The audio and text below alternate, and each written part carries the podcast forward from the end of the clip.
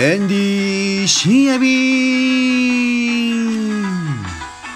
こんばんは、エンディーです。神楽坂から帰ってまいりました。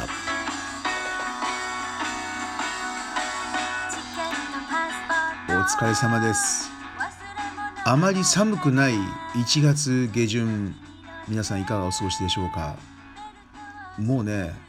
今日は札幌の方にもう電話したんですけども、雪があまりないって言ってました。おまけに今日は夕方から雨降っちゃってってね、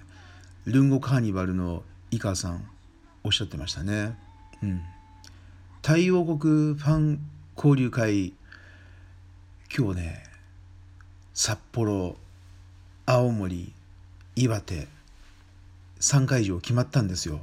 遅いけどね、ちょっともういっしゅうかん迫ってますけども、まあ、ここからまあ軽く声をかけて、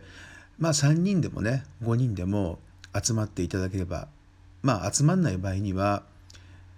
札幌とか青森とか岩手のタイ料理屋さんと一緒に動画を撮ってまいろうと思ってます。インターンの話。インターンっていうとどんなイメージでしょうか。まあエンディも鍼灸師としてインターンで東海大大磯病院東洋医学科っていうところににねんぐらいインターンで行ってましたけどもね、うん、まあ研修ね、これね、あでインターンって基本お金もらえなかったですよ、東海大大磯病院の場合。逆に研修費って言って月ごせんえんぐらい病院に払ってましたね。うん、そうお金を払って勉強をさせていただいてましたね、東海大大磯病院で。今日はですね、インターンプログラムについて考えたんです。と言いますのは、先日火曜日エンディミュージックバーに来た大学生、東京外語大の女子大学生がワイワイタイランドでインターンやってみたいっていうんで、インターン ファイブデイズ っていうのをにがつのじゅうにからじゅうろくまでやってみることになりました。これね、いつかかん持つかわからないけれども、まあ無理ないいつかかんの予定をまあ考えたんですけどもね。そうそうそう、このね女子大学生とまあ話をしてて、いろいろとねあの気づく点もあって、イエローマジックオーケストラ、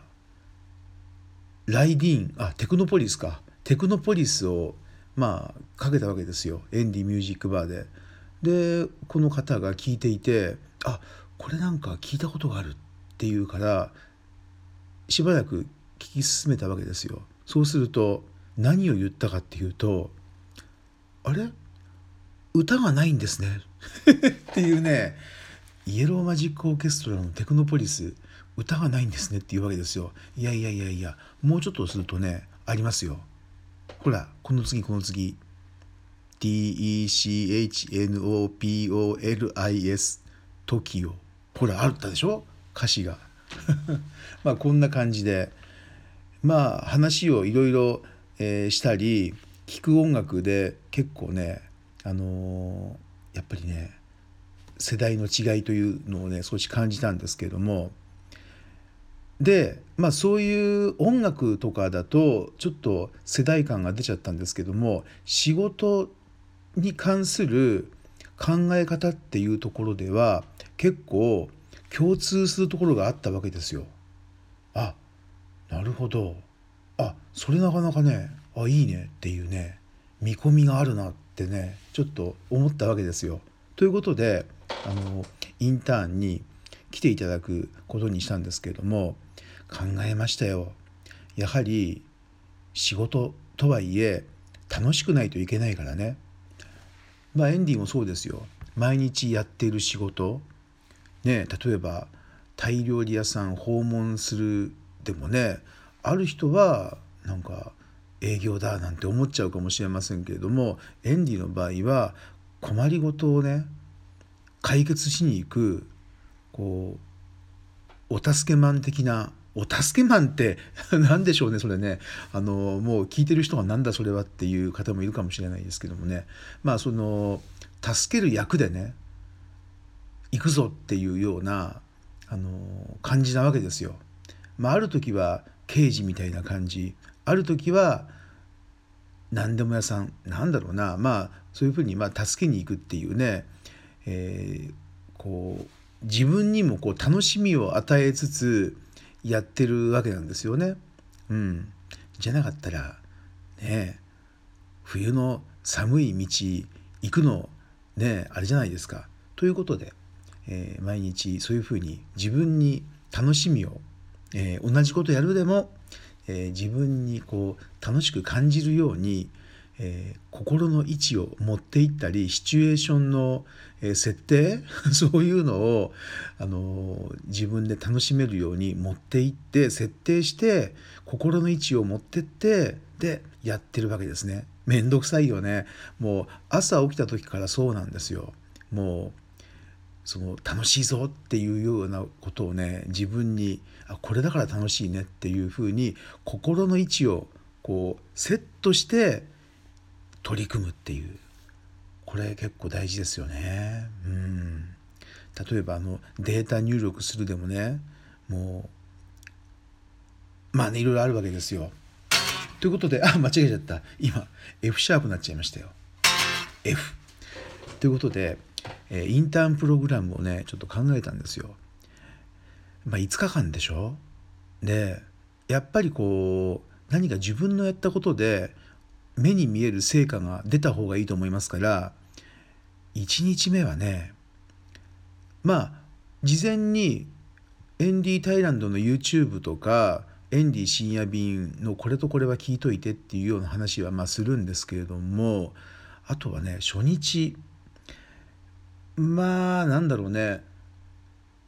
広告というか告知の文章と画像を作ってもらおうかな。そうそうそう、やっぱりいつかかん終わって今度その女子大学生の方が自分でも何かお金を埋めるね、あ世の中これでお金が埋めるんだっていうのを掴んでいただきたいんで、そういう流れだよねいつかかんね。なのでまずはうーんまあ最初にできないながらも広告とかをまあ、ワイワイタイランドの社内にあるもの、例えばプーケットビールのキャッチとかを考えてもらって広告の画像を作ってもらって、それを Facebook とか ライン とか Twitter とかにこう投稿して、で翌日どんだけね注文が来るかとか、あとは月刊ワイワイタイランド、もちろんですよね。もうワイワイタイランドといえばもう看板の月刊ワイワイタイランド、これの購読者をどれだけゲットできるかっていういちにちでね、まあ、そういうような告知の画像とか、うん、作ってもらってもいいかもしれないですね。でふつかめには YouTube の撮影かな。タイ料理屋、タイマッサージ屋さん